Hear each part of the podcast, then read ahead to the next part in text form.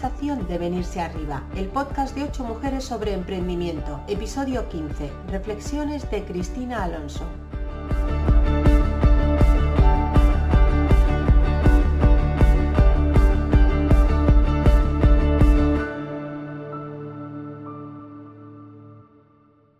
Cuando llevas la mayor parte de tu vida haciendo lo que simplemente se supone que debes hacer, sin atreverte a más porque no te crees capaz, o sin ni siquiera preguntarte si lo que estás haciendo te hace feliz, es posible que el cómodo, accesible y extendido conformismo se haya apoderado de ti. También es posible que vivas en completa desconexión con tu propia esencia, pero tú no lo sepas. Y en algunas ocasiones, como yo misma pude experimentar unos años de mi vida, una acción lleva a la otra. Corría el año 2012 y yo embriagada por los nervios y la emoción que se siente cuando sabes que ese día es especial, me subí a un autobús junto a algunos compañeros de clase y mi familia, que había viajado ese día desde Almería a Segovia, ciudad en la que viví los últimos años que cursé la licenciatura en Publicidad y Relaciones Públicas. Ese autobús nos llevaba a la finca donde tendría lugar mi graduación. La finca estaba a unos 20 kilómetros de la ciudad.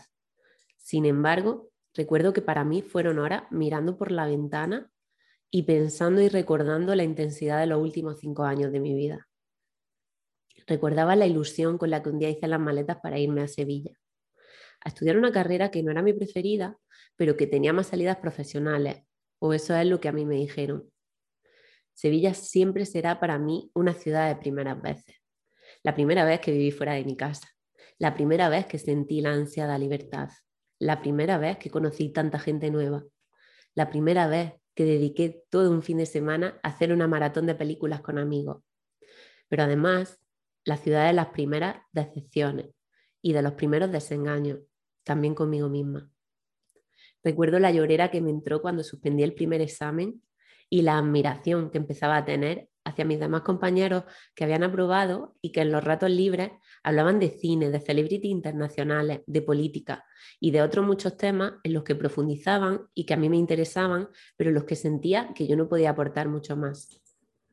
Yo nunca fui la niña más lista de la clase, ni, ni la que destacaba en nada, ni la más guapa del mundo, aunque eso era lo que mi abuelo Salvador siempre me decía. Y yo, enajenada por la inocencia de una niña, me lo creía y eso me hacía muy feliz. Mi abuelo, al que quiero con todo mi corazón, siempre ha sido una figura muy importante en mi vida. Él es quien me regaló mi primer ordenador, quien me enseñó mecanografía y quien corregía los cuentos de fantasía que escribí en mi infancia. Pero además, recuerdo que en ese autobús también sentí miedo. Había llegado el momento de saltar al mundo laboral y yo no podía estar más aterrada. ¿Qué agencia de publicidad iba a contratar a una chica de 22 años sin ninguna experiencia laboral y con una obesidad extrema? Ahora entiendo que yo misma escribía mis límites, sin ser consciente de que mi propia gordofobia se adueñaba de mí y manejaba las riendas de mi vida. Necesitaba adelgazar solo para ser feliz. Necesitaba gustar a, a todo el mundo y ser delgada sería la solución.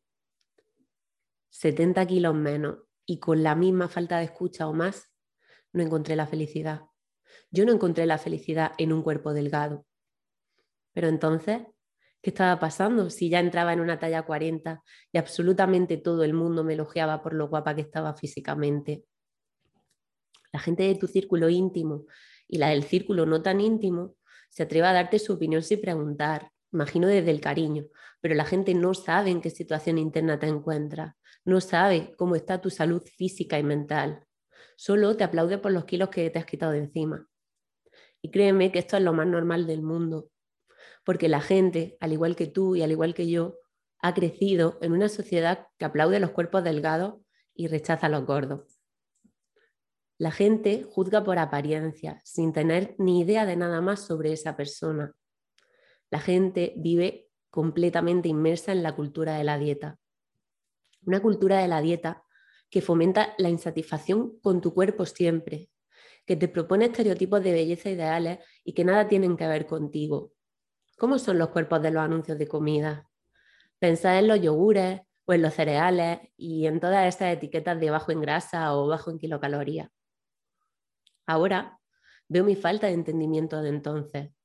me había acostumbrado tanto a hacer lo que se esperaba de mí que eso me mantenía completamente alejada de mi autoconocimiento. No estaba cuidando de mí, porque no sabía qué era lo que realmente necesitaba. Vivía absorbida por esta, la cultura de la dieta, matándome a hacer deporte y prohibiéndome disfrutar de la comida, pero también prohibiéndome disfrutar de los demás. Y eso no podía acabar bien. Hubo un día que una amiga me dijo de ir a cenar y le mentí diciendo que ya tenía planes, solo por no tener que ir a comer fuera, donde seguramente solo habría alimentos que yo misma me estaba restringiendo. Es muy duro haber tenido que pasar por una obesidad mórbida, por varios desengaños, por una cirugía bariátrica, por el conformismo de trabajar en empresas que te ofrecen unas condiciones poco acordes a tu nivel de estudio, por una pérdida descomunal de peso, por un desconocimiento absoluto de las señales físicas de tu cuerpo y por un sacrificio y esfuerzo constante, porque se supone que eso es lo que tienes que hacer para ser feliz y ver que cuando llegas ahí sigues sin serlo. Hasta que un día, después de mucho tiempo y todas estas vivencias, comienzas a ser alumbrada por un haz de luz y empiezas a cuestionar creencias que te han estado acompañando todos los años en tu vida porque te sientes estafada por el mundo y entonces entiendes conscientemente que el problema no es otro que tu falta de escucha contigo misma. Pero creedme que aunque pueda sonar impropio, también es realmente bonito haber pasado por todo esto para comprender quién eres tú, para contar con herramientas que te facilitan hacerte preguntas y entender qué es eso que quieres y darle prioridad para cuidarte y por fin ser inmensamente feliz. Por otro lado, es curioso que lo que para otras pueda ser un auténtico abismo, para ti pueda convertirse en la mayor oportunidad de tu vida. La conexión conmigo que tanto necesitaba, por suerte llegó hace ya unos años y mucha culpa la tiene mi actual pareja, que siempre ha admirado quién era yo, resaltando mis cualidades más allá de solo un físico y que me ha acompañado siempre desde el cariño y en cada etapa de mi proceso, respetando mi individualidad. Sin embargo, la realidad es que no fue hasta hace un año, en plena pandemia, cuando entendí realmente lo que valía mi tiempo. El confinamiento fue para mí la oportunidad de plantearme salir, salir por primera vez del conformismo en el que había estado estancada durante años. Ese conformismo que abrazamos por el miedo que tenemos a perder lo que ahora tenemos, por el miedo al rechazo, a no conseguir aprobación externa. Ese conformismo que nos lleva a vivir cada día sin ilusión, sin energía, sin gratitud por lo que estás haciendo y lo más importante, sin respetar tus necesidades. El mismo conformismo que a mí me llevó a trabajar en lugares que no quería porque simplemente pensaba que debía hacerlo. Durante toda la vida he pensado que solo por tener un trabajo fijo y un sueldo de mil euros ya tenía que conformarme. ¿Cómo iba a rechazar un puesto de trabajo así pensando en la estabilidad económica que esto supone? Lo asumía, sin priorizar si ese trabajo me, me llenaba o no 100%. No sabéis la cantidad de comentarios que he escuchado diciéndome lo afortunada que debía sentirme, simplemente por trabajar en una oficina de lunes a viernes, aunque el sueldo no fuera el más indicado o aunque yo no me sintiera realizada haciéndolo.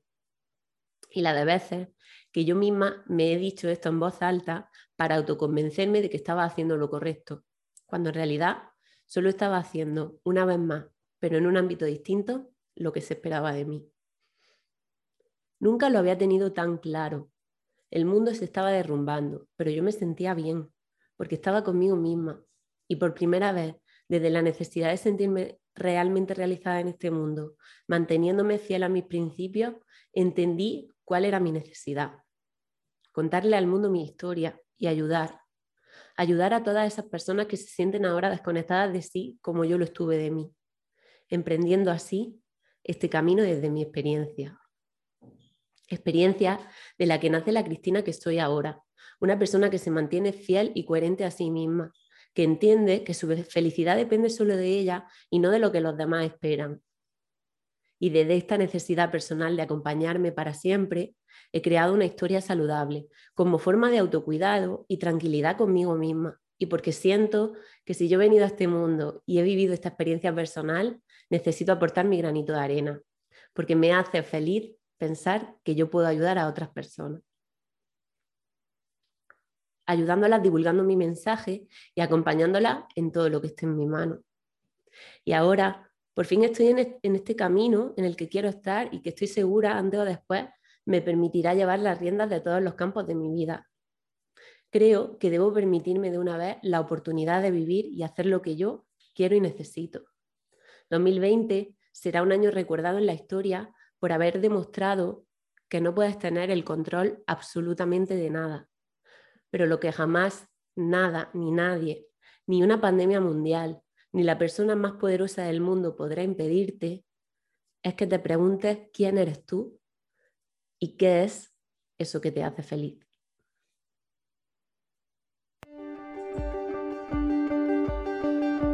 Llegamos al final del episodio 15 de la increíble sensación de venirse arriba, donde habéis escuchado algunas de las ideas sobre el emprendimiento de Cristina Alonso, una de las ocho creadoras de este podcast por y para mujeres. Nos encantará leer vuestros comentarios y recibiros en nuestro blog y redes sociales. Os dejamos los links en la descripción.